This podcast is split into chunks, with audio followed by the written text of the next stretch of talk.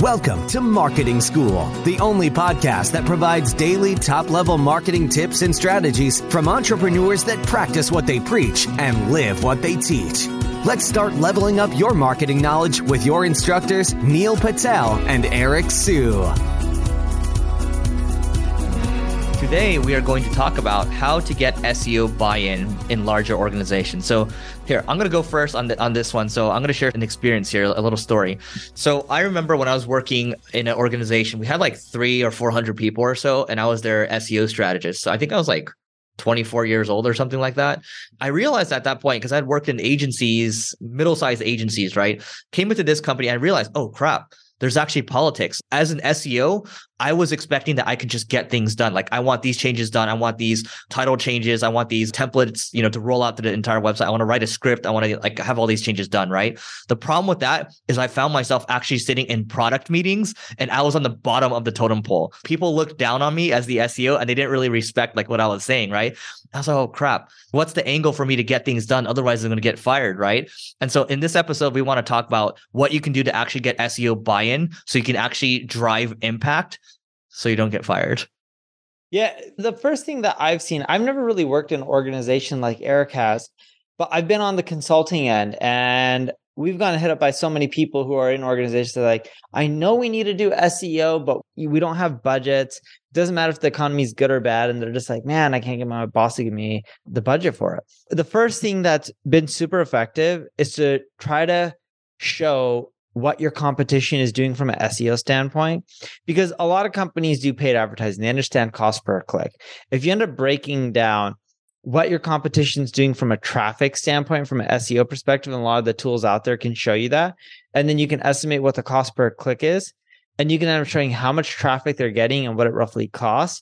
And then you can end up using an average conversion rate. You can take paid data and you can take your conversion rate on paid data and maybe drop it down to like half or a fourth to just be more conservative. Because keep in mind, to rank on SEO, you need more content and other things on your pages to rank higher. So, in many cases, the conversion rate is going to be lower than if you have a paid advertising landing page that's very specific with very little content.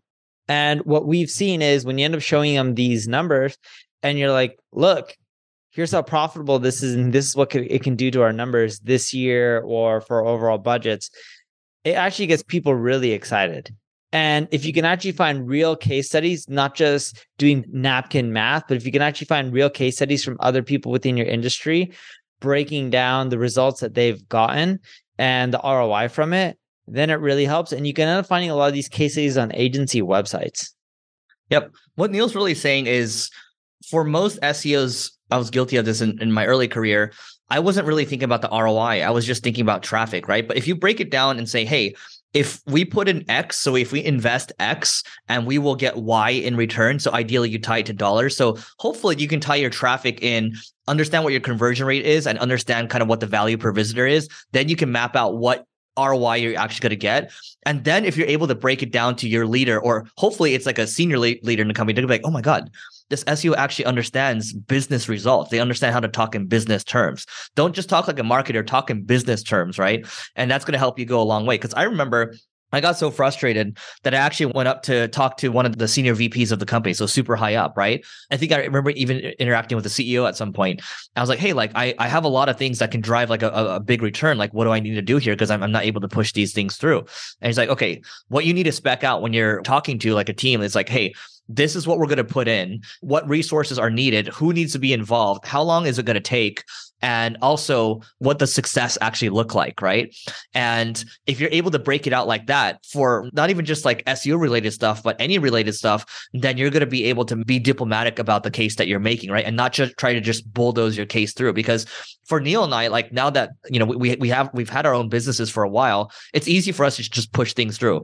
Maybe not as much anymore before it's just like a quick change, right? I know I know Neil now when he runs experiments on his site, sometimes it might take two weeks, but usually we would like to get things done like the next day.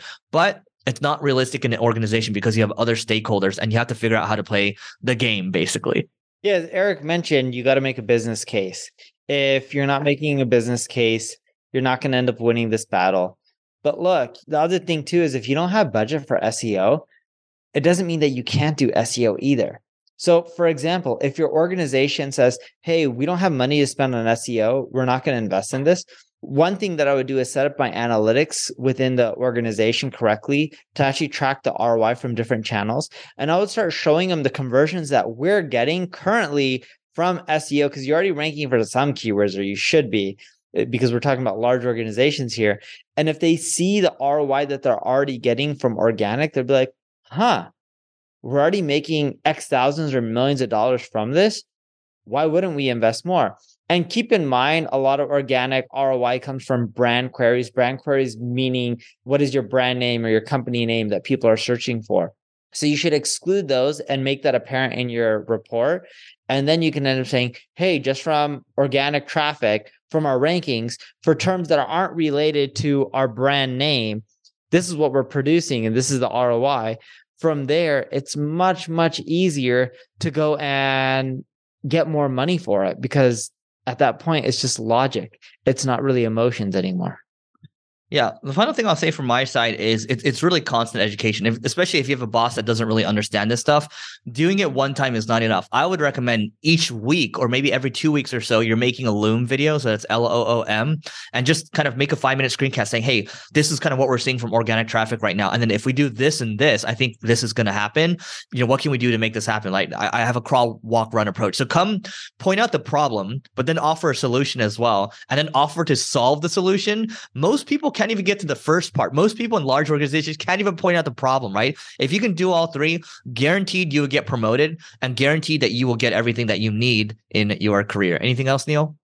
Nope, that's it. All right. Marketing school on the IO slash newsletter to stay updated with the content that we're putting out here. Don't forget to rate, review, subscribe. Let us know what you think about the longer form content that we're putting out now. Do you like it? Do you not like it? What else do you think you need to see? And we'll talk to you later. We appreciate you joining us for this session of Marketing School. Be sure to rate, review, and subscribe to the show, and visit marketingschool.io for more resources based on today's topic, as well as access to more episodes that will help you find true marketing success. That's marketingschool.io. Until next time, class dismissed.